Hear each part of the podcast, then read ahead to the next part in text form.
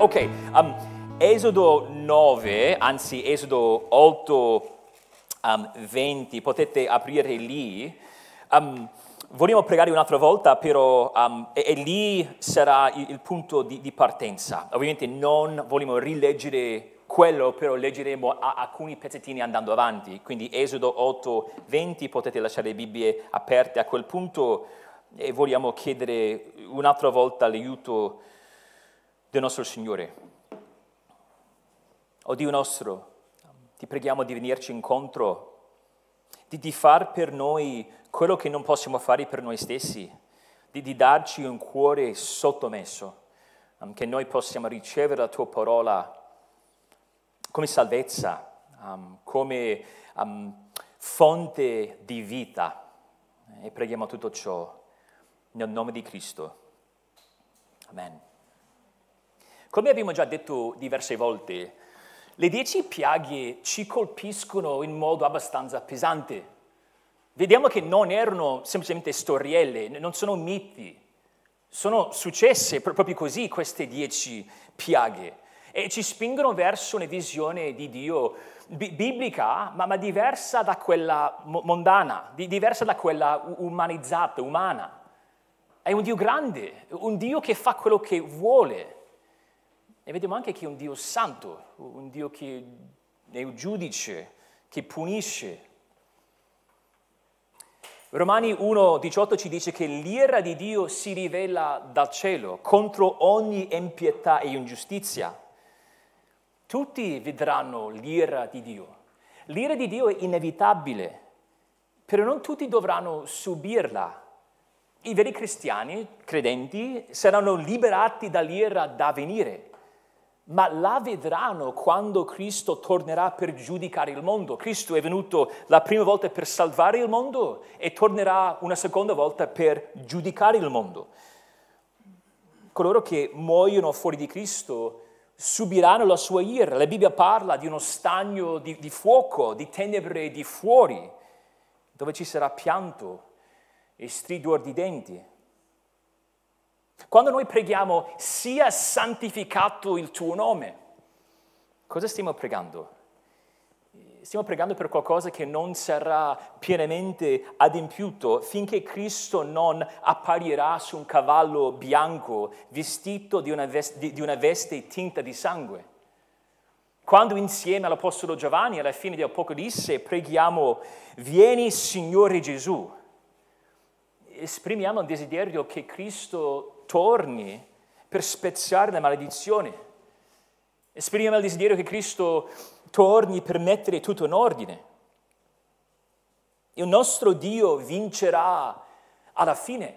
Il nostro Dio porterà ogni suo nemico a vedere che è Lui l'unico che può giudicare il mondo. Tutti i suoi nemici saranno fatti lo sgabello dei suoi piedi. L'ira di Dio è inevitabile, perché dalla caduta in poi l'empietà è inevitabile. Allora, se noi vogliamo capire il nostro Dio, dobbiamo capire che il nostro Dio è un Dio che detesta il peccato. E la sua bontà significa proprio quello. Perché se Dio è un Dio buono, non può star bene con la malvagità.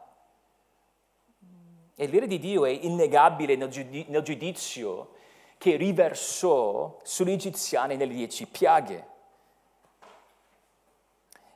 E questa manifestazione del suo furore fu provocata dal suo giusto e santo sdegno nei confronti del peccato.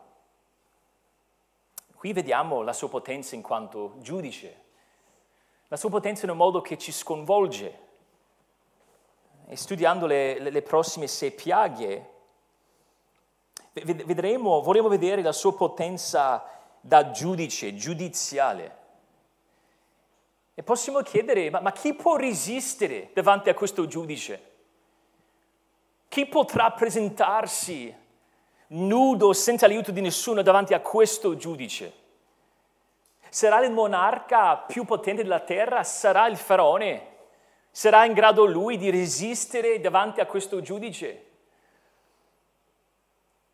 La potenza giudiziaria di Dio che si incontra in questi capitoli dell'Esodo è incomprensibile, smascherante e consolante. Noi diremo tante cose stamattina studiando queste 6 piaghe, però nel mezzo di tutto quello che diremo noi vorremmo dire che la potenza giudiziaria, questa espressione dell'ira di Dio in questo testo, è incomprensibile, è smascherante e consolante.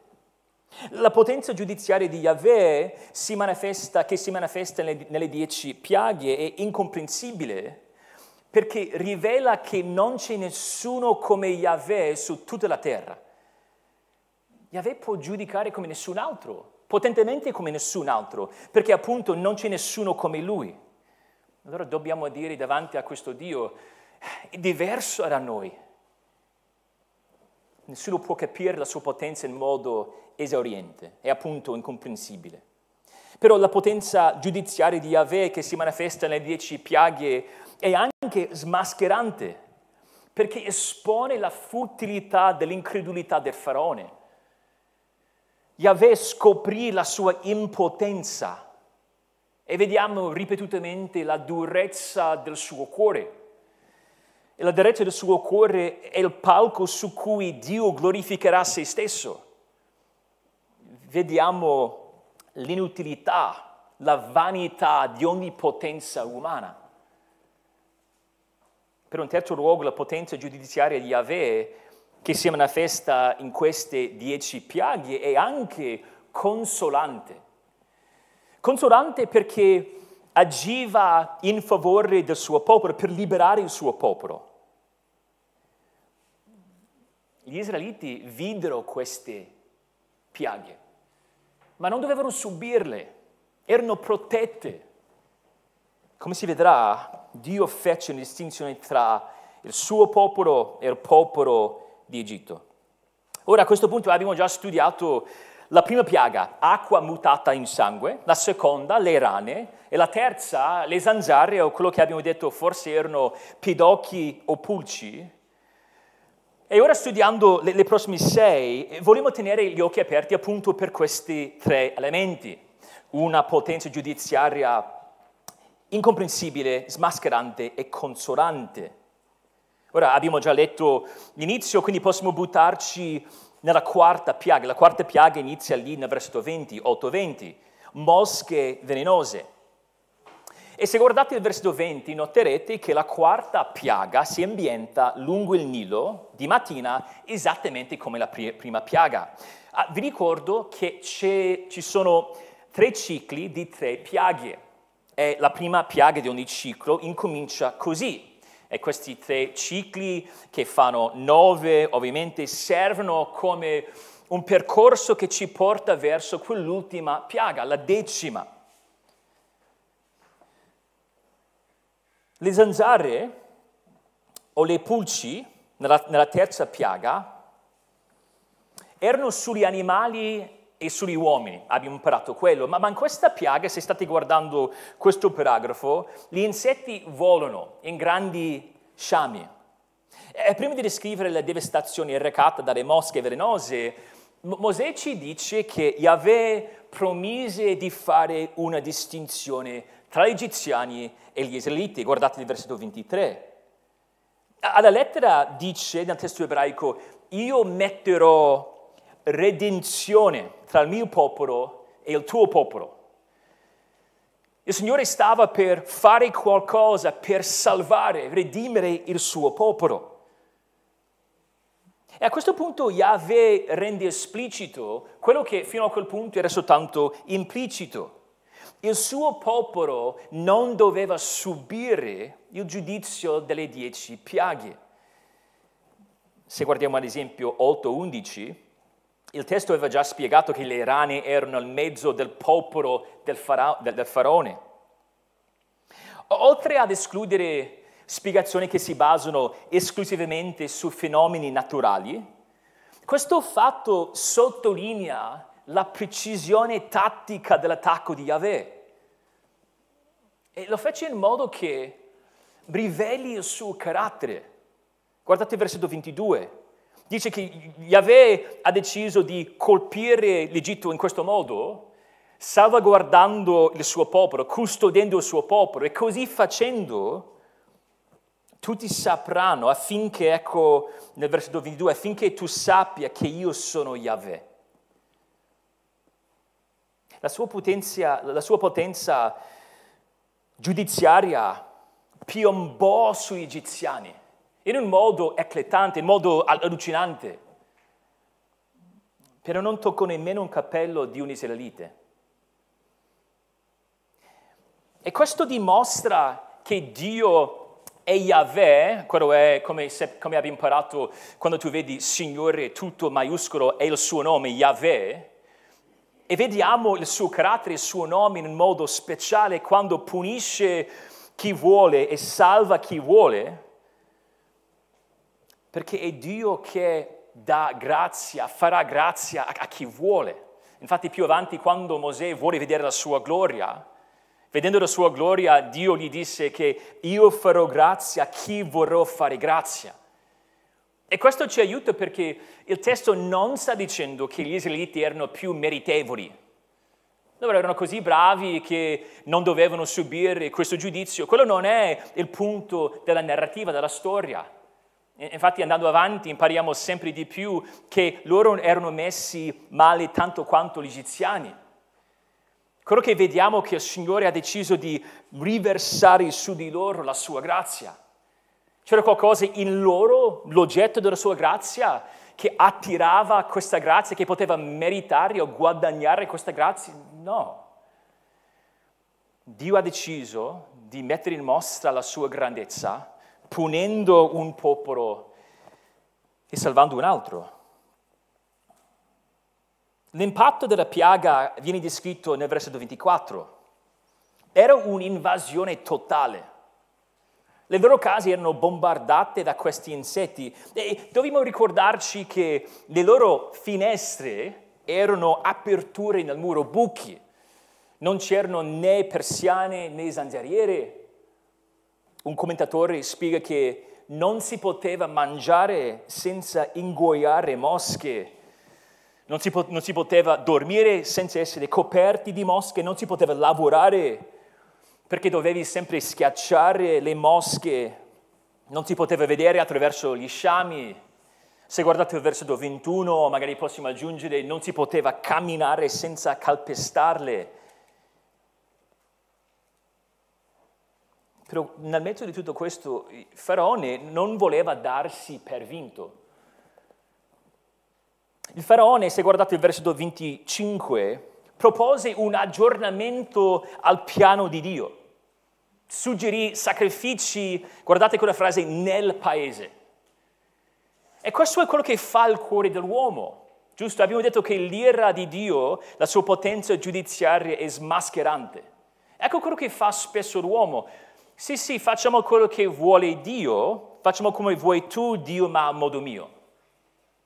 È un'obbedienza fittizia, finta, non è un piegarsi la volontà, è un sì Dio so che tu esisti, a questo punto non posso negarlo, però non sono comunque pronto a sottomettermi.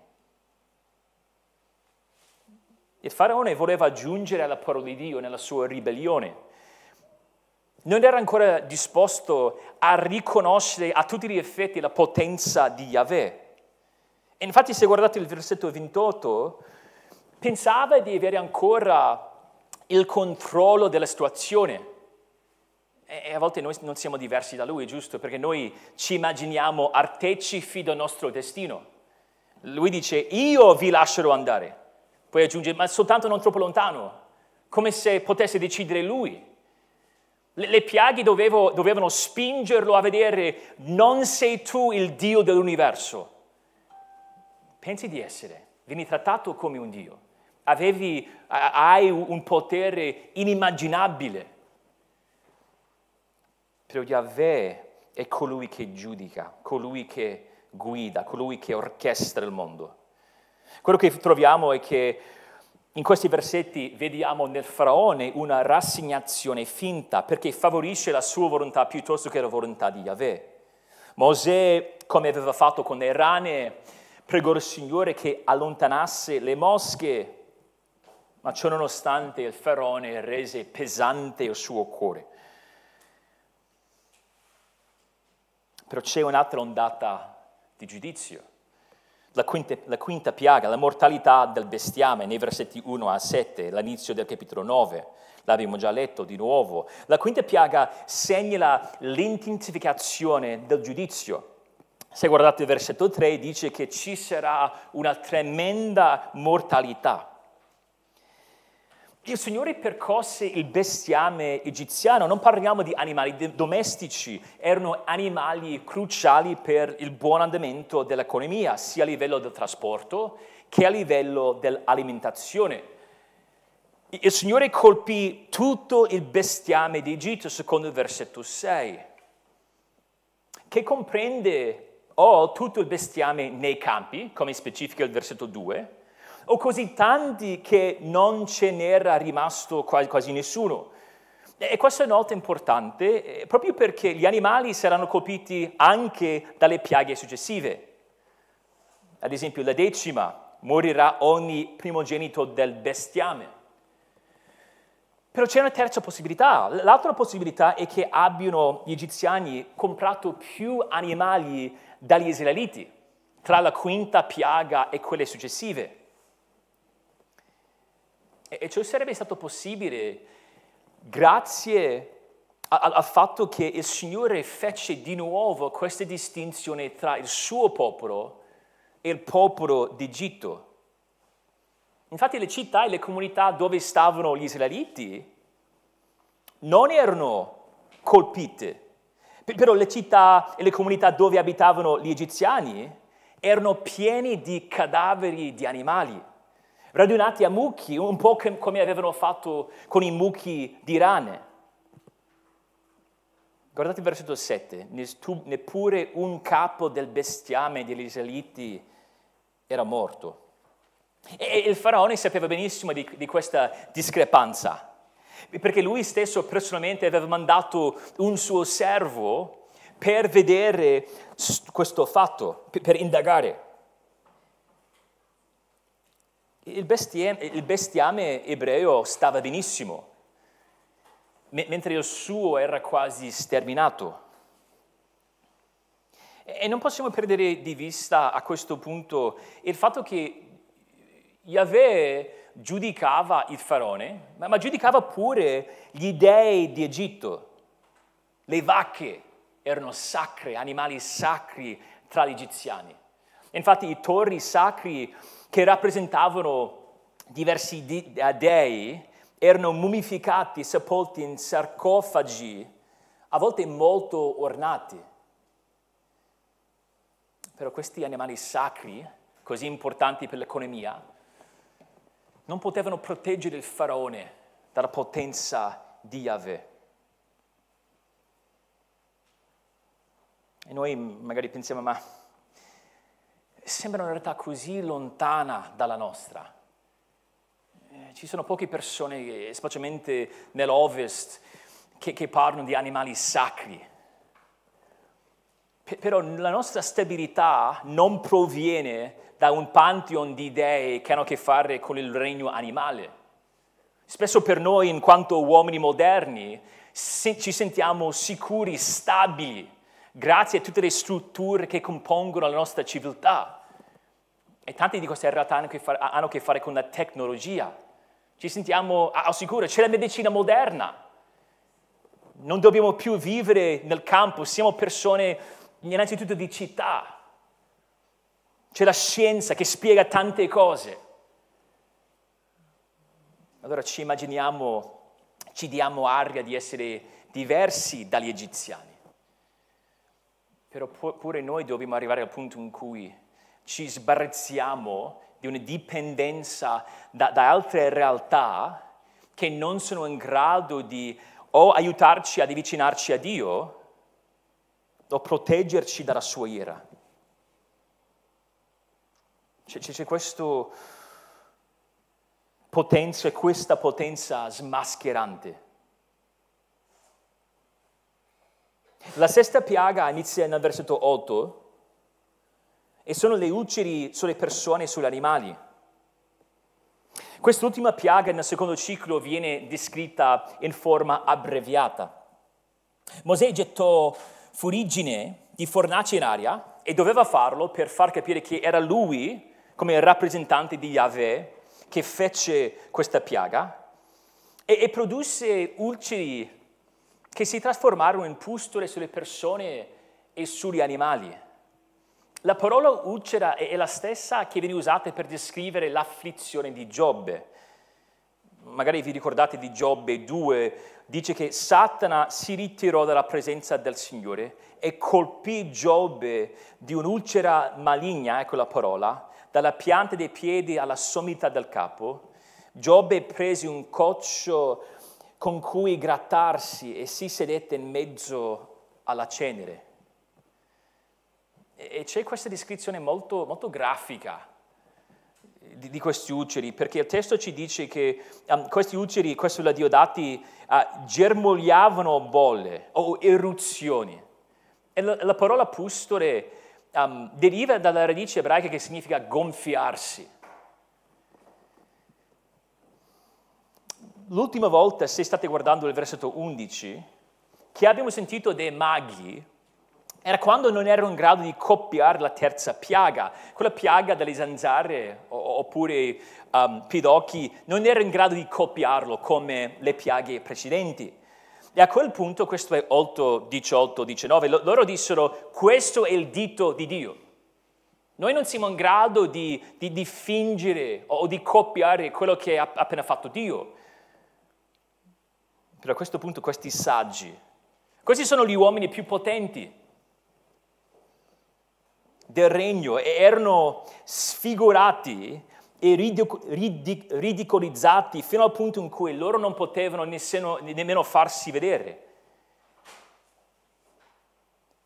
Yahweh ne ride, si fa beffe di loro, c'è ironia. Ecco loro che erano i guaritori, dovevano aiutare loro a guarire gli altri. Infatti loro avevano tutta questa procedura di pulirsi, rasarsi ogni 3 giorni, perché dovevano essere le persone sante, diverse dalle altre. E vediamo che già arrivati alla sesta piaga, loro erano fuori gioco.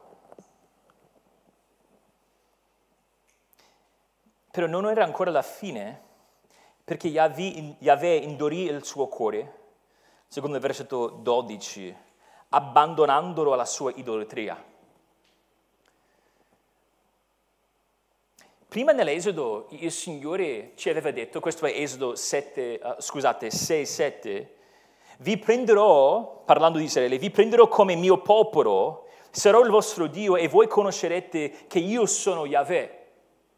E abbiamo detto che in questo libro la traiettoria è che andiamo verso il tabernacolo. Il fatto che Dio voleva farsi un popolo e la sua legge non era una minaccia, bensì una benedizione. Volete vivere con me, come il mio popolo? Ecco come potete vivere con me. E non è semplicemente che vi darò delle regole da seguire, io sarò con voi, io sarò il vostro Dio.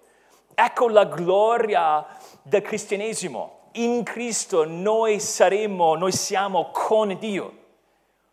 Cos'è la perla di gran valore? Cos'è la gioia della vita cristiana? Noi riceviamo un vero rapporto con il nostro Creatore. Sbagliamo se pensiamo diventare cristiano significa rinunciare a tutto quello che vorresti fare e fingere che ti piaccia non fare le cose che vuoi fare. Quello non è il cristianesimo. È una nuova gioia radicata in Dio. È una vera gioia, una gioia che non delude. E vediamo già in questo testo la bellezza di essere il popolo di Dio. Perché in realtà già questa distinzione che il Signore fa nelle 10 piaghe è una manifestazione, il concretizzarsi Dico la promessa, io sarò il vostro Dio e voi sarete il mio popolo. Non c'erano mosche velenose dove abitava Israele. Neppure un capo del bestiame loro fu toccato. E vedremo andando avanti che la grandine, ci sarà questa grandissima tempesta di grandine, non cadrà nella loro terra. Ci sarà un buio, tenebre per 3 giorni, però ci sarà una luce nelle loro case. Solo Dio, in quanto creatore, può governare il regno animale e i luminari del cielo. Un teologo dice che Dio, parlando delle 10 piaghe, Dio scatenò la sua potenza creatrice a beneficio di Israele, ma per la distruzione d'Egitto. E tutto ci sta spingendo verso quella 10ª piaga, i 3 cicli ci spingono in avanti. Yahweh passerà oltre le case degli Israeliti, vedendo il sangue sulle loro porte, ma colpirà ogni primogenito egiziano.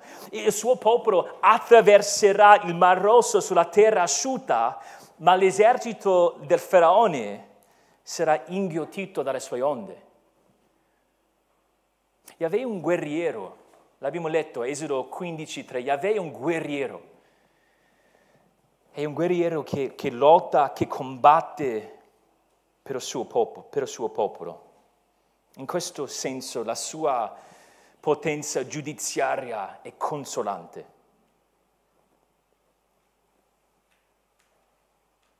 Arrivati al 3° ciclo che stiamo per iniziare, senza fare un punto della situazione, ancora prima che iniziassero le 10 piaghe, il bastone di Mosè aveva inghiottito i bastoni dei maghi del Faraone. Poi il Nilo, quel dio centrale, quella realtà naturale che proveniva tutto quello che serviva per la vita in Egitto, fu mutato in sangue.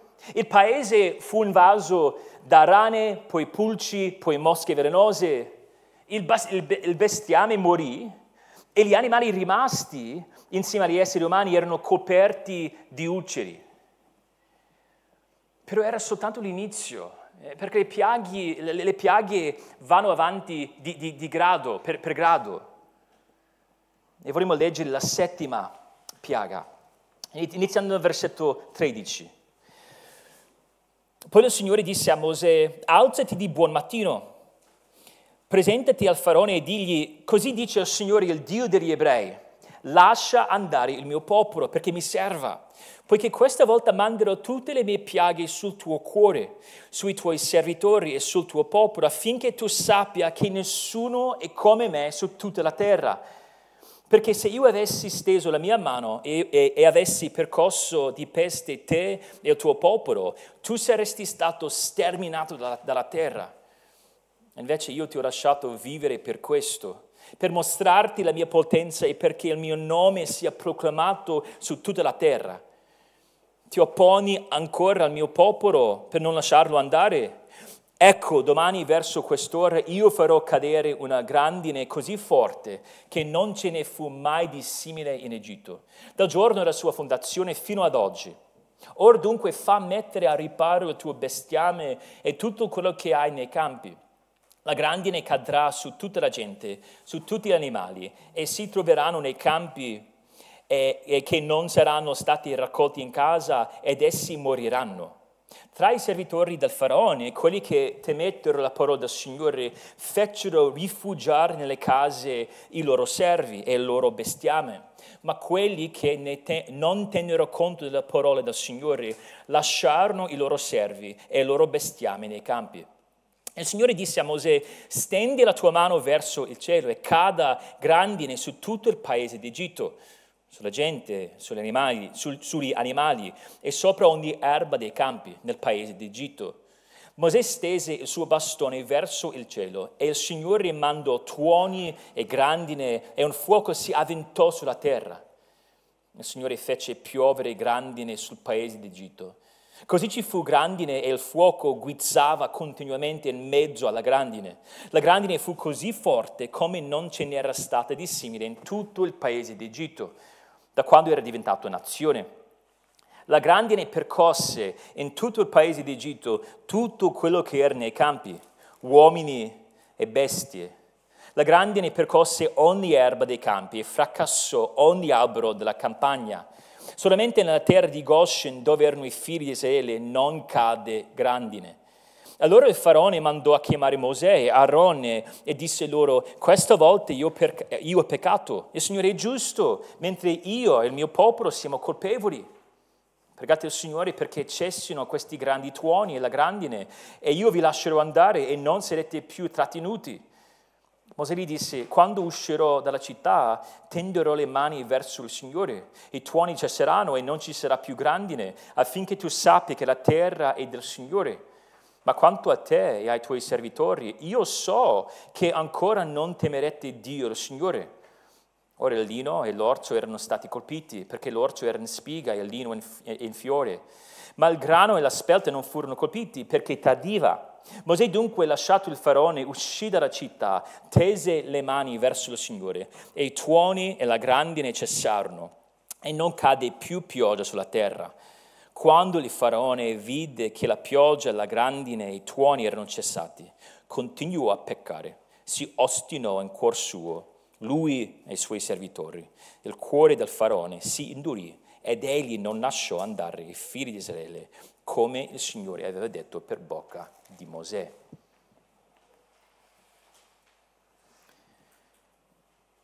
Il terzo ciclo, se guardate il versetto 13, ebbe inizio esattamente come gli altri due, incontro mattutino.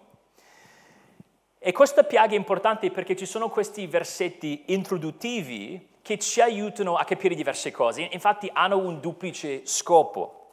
Segnano che qualcosa di ancora più distruttivo stava per accadere e spiegano il quadro generale delle piaghe. In altre parole, perché stiamo facendo tutto questo? Secondo il versetto 14, Mosè doveva spiegare al Faraone che questa volta sarebbe stata diversa, c'era qualcosa di nuovo e stava parlando della severità del suo giudizio. Dice nel versetto 14 che avrebbe compunto il suo cuore, avrebbe fatto centro al cuore del Faraone, ci sarebbe stata una nuova severità. E fino a quel punto c'era una grande sofferenza, morte del bestiame e quant'altro, fastidio in tanti modi, però ora degli uomini avrebbero perso la loro vita.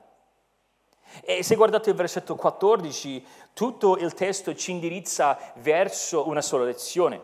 Tutto ciò succede, tutte le piaghe succedono affinché tu sappia che nessuno è come me su tutta la terra.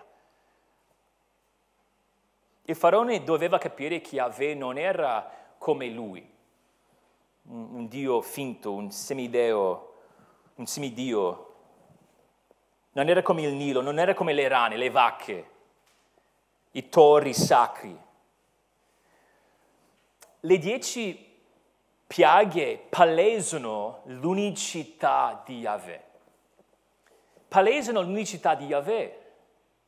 Quello che vediamo è che Yahweh non voleva che il Faraone abbracciasse la sua potenza come un potere tra tanti, come se fosse un Dio tra i tanti dei. Yahweh non è semplicemente l'opzione migliore, è l'unico vero Dio, è un essere sui generis. E quando studiamo le 10 piaghe, come quando studiamo altre porzioni della Bibbia, dovremmo rispondere come risponde Salmo 86,8, ve lo leggo, però Salmo 86,8 cattura quello che dovrebbe essere il nostro pensiero. Dice questo: «Non c'è nessuno pari a te fra gli dei, o Signore, non ci sono opere pari alle tue. Non c'è nessuno come te. Chi può fare una tempesta del genere? Ma nessuno». Queste opere dovrebbero portarci al suo carattere. Questa dovrebbe essere la nostra risposta anche stamattina.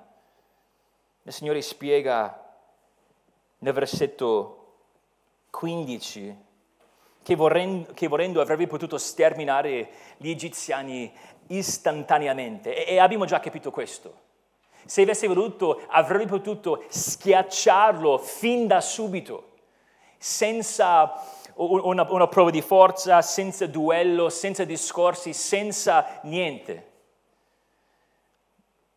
A volte fa proprio quello. Magari vi ricordate di quell'episodio in Secondo Re 19, questo ve lo leggo soltanto un versetto, questo è Secondo Re 19:35. Il Signore colpì l'esercito degli Assiri, dice questo. Quella stessa notte l'angelo del Signore uscì e colpì nell'accampamento degli Assiri 185.000 uomini. E quando la gente si alzò la mattina, ecco, erano tutti cadaveri.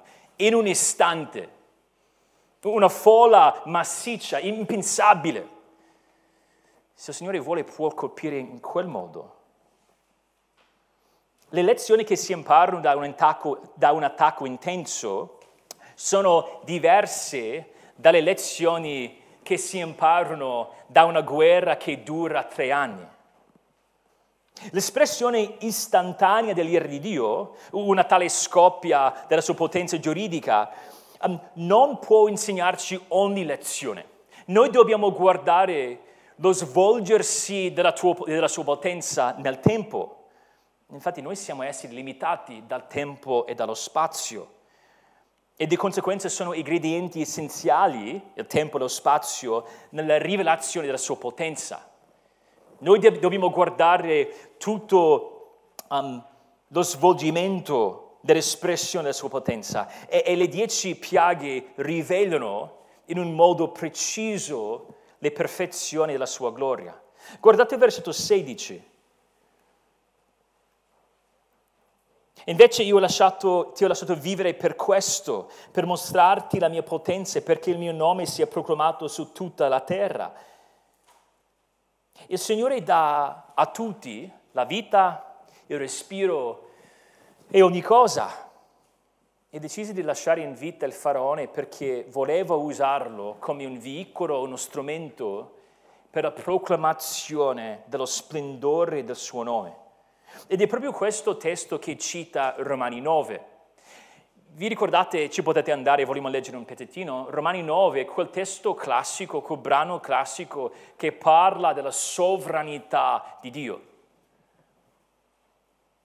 Romani 9:18 dice che Dio indurisce chi vuole. E poi, iniziando dal versetto 20, nella seconda metà ci aiuta a capire come dobbiamo riflettere su quello che sta accadendo. Dice, la cosa plasmata dirà forse a colui che la plasma, perché mi ha fatto così? Il vasaio non è forse padrone dell'argilla per trarre dalla stessa pasta un vaso per uso nobile e un altro per uso ignobile? Che c'è da contestare se Dio, volendo manifestare la sua ira e far conoscere la sua potenza, ha sopportato con grande pazienza dei vasi di ira preparati per la perdizione, e ciò per far conoscere la ricchezza della sua gloria verso dei vasi di misericordia che aveva già preparati, che aveva già prima preparati per la sua gloria. Potete tornare all'Esodo 9. Insomma, l'Apostolo Paolo sta dicendo, sì, questi versetti sono sconvolgenti. Vediamo che il Signore aveva diede al Faraone 1000 opportunità per ravvedersi, però l'aveva abbandonato all'indurimento del suo cuore. E questi versetti ci spingono oltre idee di Dio che sono troppo umane e mondane. Un Dio a modo mio, un Dio fai da te, un Dio che si sottomette a me, un Dio che è disponibile per soddisfare ogni mio desiderio. Allora dobbiamo chiederci, ma è questo il nostro Dio? Ecco un testo che riassume la grandezza di Dio che tocca questi temi. Potete scrivere, se state prendendo appunti, Deuteronomio 32 e 39. Yahweh parla e dice: ora vedete che io solo sono Dio e non vi è altro Dio accanto a me. Io faccio morire, faccio vivere, ferisco e risano e nessuno può liberare dalla mia mano.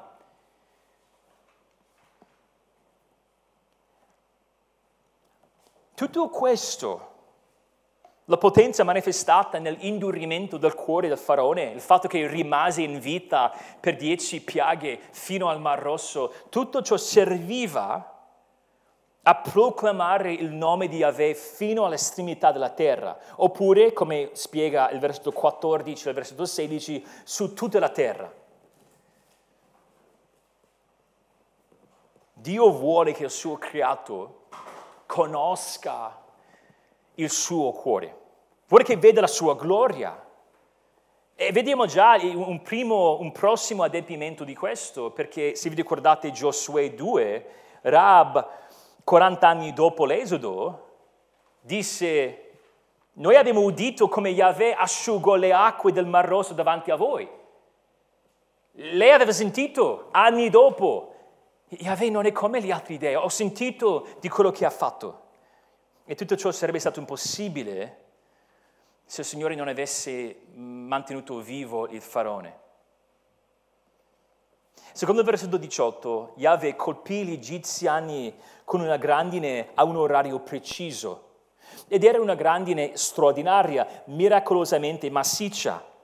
2 volte il testo ci dice che nessuno aveva mai visto qualcosa di simile.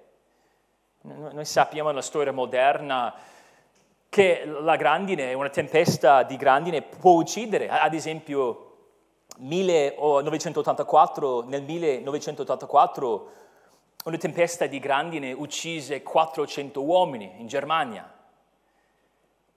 Però questa tempesta era ancora più intensa.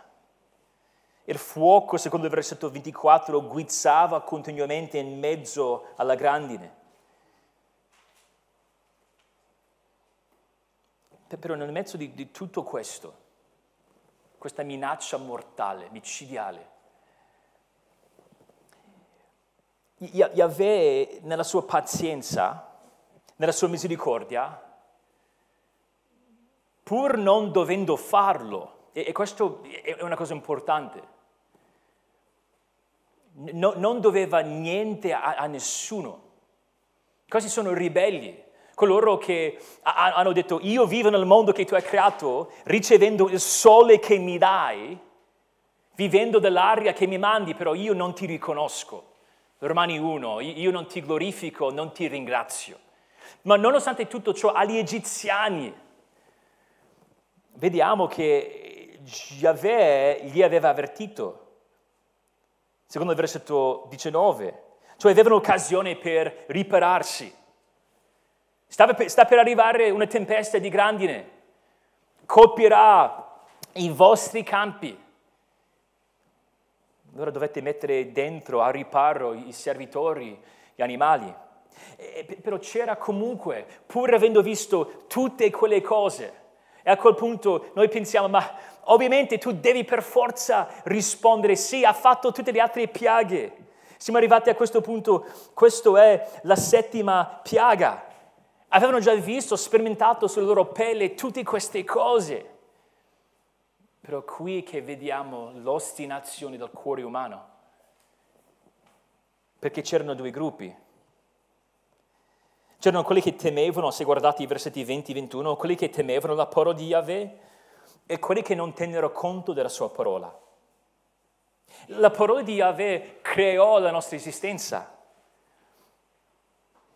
La sua parola sostiene tutte le cose, la parola della sua potenza sostiene tutte le cose. Quando parla, non escono dalla sua bocca parole vuote, parole inutili, vane. La risposta giusta, secondo Isaia 66,2, è che dobbiamo tremare davanti alla sua parola. Però se guardate il versetto 21, vediamo che quelli che non ascoltarono, piuttosto che seguire Mosè, piuttosto che rivolgersi a Yahweh nella sua potenza, si comportavano come il loro capo. Perché fino a questo punto il faraone si indurì il cuore tante volte, perché nel versetto 21 alla lettera del testo ebraico dice «Non misero la parola del Signore sul proprio cuore». Hanno sentito, hanno ricevuto l'avvertimento, ci sarà una tempesta, però per loro non era una cosa che colpiva il cuore. E dunque, tristemente, i loro servi, il loro bestiame, tutti coloro che erano lasciati all'aperto, e possiamo presumere anche alcuni di loro erano schiacciati da rocce di ghiaccio fiammeggiante.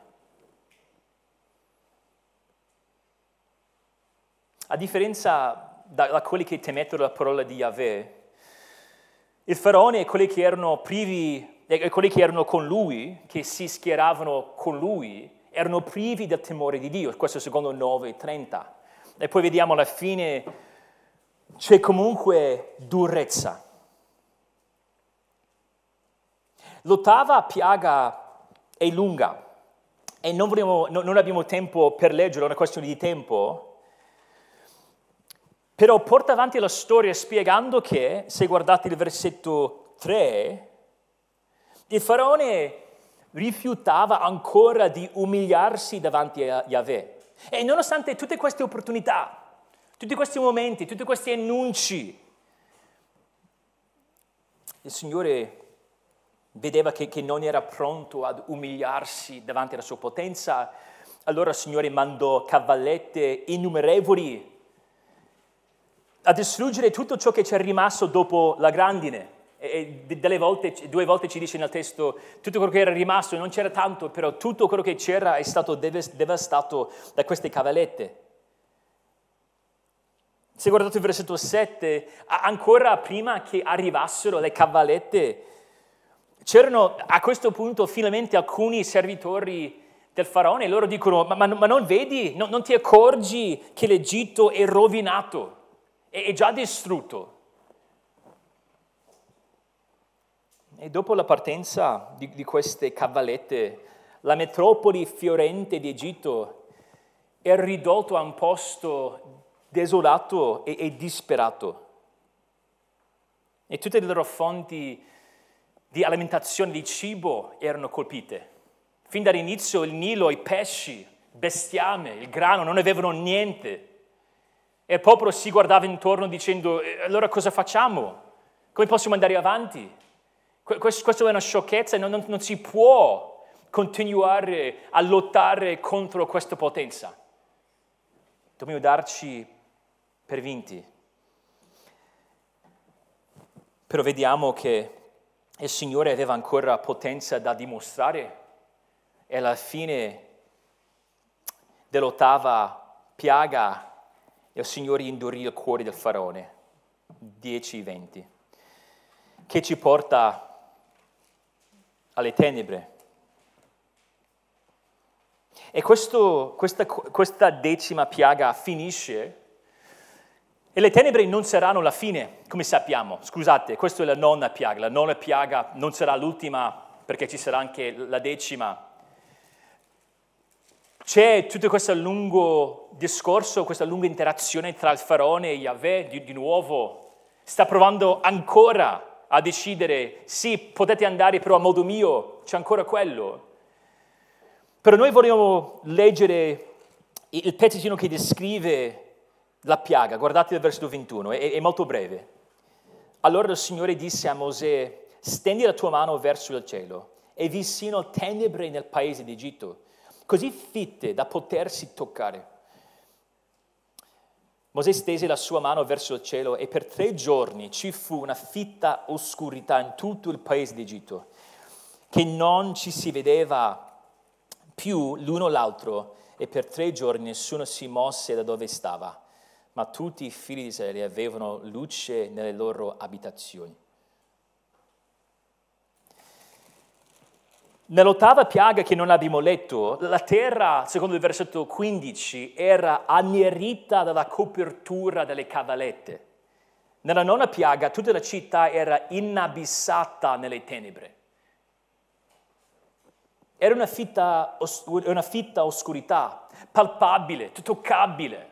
E Mosè nel versetto 21 sta provando a descrivere questo buio opprimente, soffocante. E dobbiamo ricordarci che non c'era il bagliore dell'elettricità moderna, non c'erano schermi, non c'erano lampadine, non c'era luce in nessun modo. Ed è difficile per noi, specialmente in città, di immaginare una realtà, un momento senza luce, perché qui c'è quasi sempre luce, anche quando le luci sono spente ce ne sono. Loro erano paralizzati dal buio, non potevano muoversi, il testo ci dice che rimasero a casa. È possibile che abbiano acceso un piccolo fuoco a casa, possibile, oppure erano così paralizzati dalla paura che rimasero lì per questi 3 giorni a buio. E forse, se proviamo a metterci nei loro panni, pensavano di essere già scesi negli inferi. In quel momento c'era una scadenza di 36 ore, però non lo sapevano loro. Erano lì al buio, avendo già sperimentato acque che trasforma in sangue, animali fuori controllo, una grandine massiccia. E per questi 3 giorni non c'era sole per loro. Dovevano chiedersi, ma dov'era il re del sole? Quel sole così importante per il nostro benessere. Dov'è? Qual è questa potenza che può spegnere il sole? La sua potenza è incomprensibile, perché noi non potremo mai in grado di cogliere perfettamente una potenza che crea ex nihilo, cioè da nulla. Come possiamo passare da nulla a qualcosa? Però quello che vediamo qua è con la stessa potenza, il primo giorno del mondo, che ha creato la luce, l'ha spenta. Il primo giorno del mondo Yahweh disse, sia luce, e la luce fu. Nella nona piaga disse, sia spenta la luce, fu spenta. È una potenza smascherante, perché nel Faraone, lui stesso considerato un dio negli altri dei, come il raggio del sole, poteva arrestarla. Però dobbiamo sempre arrivare a questo punto, è anche una potenza consolante. Perché leggendo questo testo, finiamo nel versetto 26, nella descrizione della piaga, e impariamo che i figli di Israele avevano luce nelle loro abitazioni. Il mondo, per quanto loro potevano vedere, era immerso nelle tenebre, nell'oscurità, però loro avevano la luce, e la luce era simbolo della cura del Signore per loro. E leggendo questo testo noi dobbiamo pensare, io voglio far parte di quel popolo, io voglio essere una parte del popolo di Dio, voglio avere la sua cura, perché io non sono in grado di fronteggiare la sua ira. Però tristemente per il Faraone 36 ore senza luce non erano sufficienti per ammorbidire il suo cuore. Come abbiamo già detto, le piaghe non finiscono con le tenebre, per magari possiamo anche chiederci, che però pensavo che salissimo di grado, che diventava sempre più pesante. Ci sono questi 3 cicli, 9 piaghe in totale che ci spingono verso la 10ª e il Mar Rosso. Allora perché tenebre a questo punto? Sembra meno devastante. Ora, oltre al fatto che era una preparazione per l'ultima piaga, la morte dei primogeniti a mezzanotte, le tenebre sottolineano l'ira di Dio, la presenza dell'ira di Dio. Tutto quello che era successo, dall'acqua del Nilo che era mutata in sangue alle cavallette demolenti, era tutto un'espressione del Creatore che giudicava la sua creazione. Più avanti Dio dirà ad Israele, se, questo è Deuteronomio 28, se non ubbidite alla mia parola, voi dovrete sperimentare la maledizione. Ecco come la descrive. Ti colpirò, il Signore ti colpirà, Mosè dice, il Signore ti colpirà con ulcera d'Egitto. Più avanti dice, sempre Deuteronomio 28, farà tornare su di te tutte le malattie di Egitto.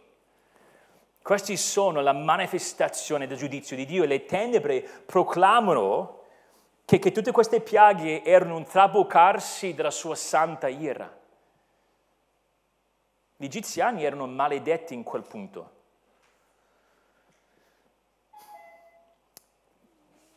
Le tenebre della nona piaga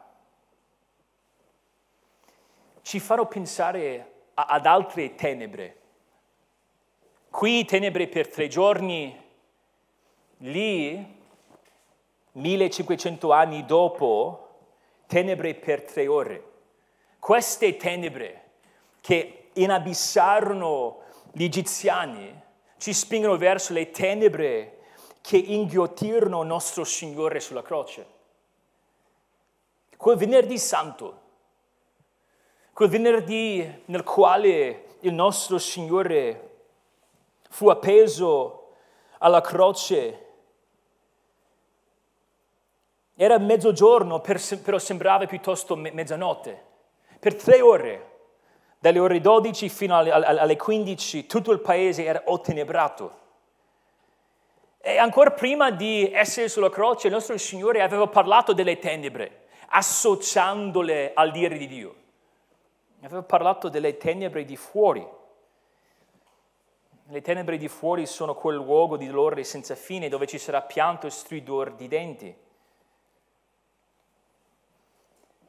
Gesù si trovava nel bel mezzo delle tenebre di fuori. La croce era avvolta di un buio infernale, segno del giudizio di Dio.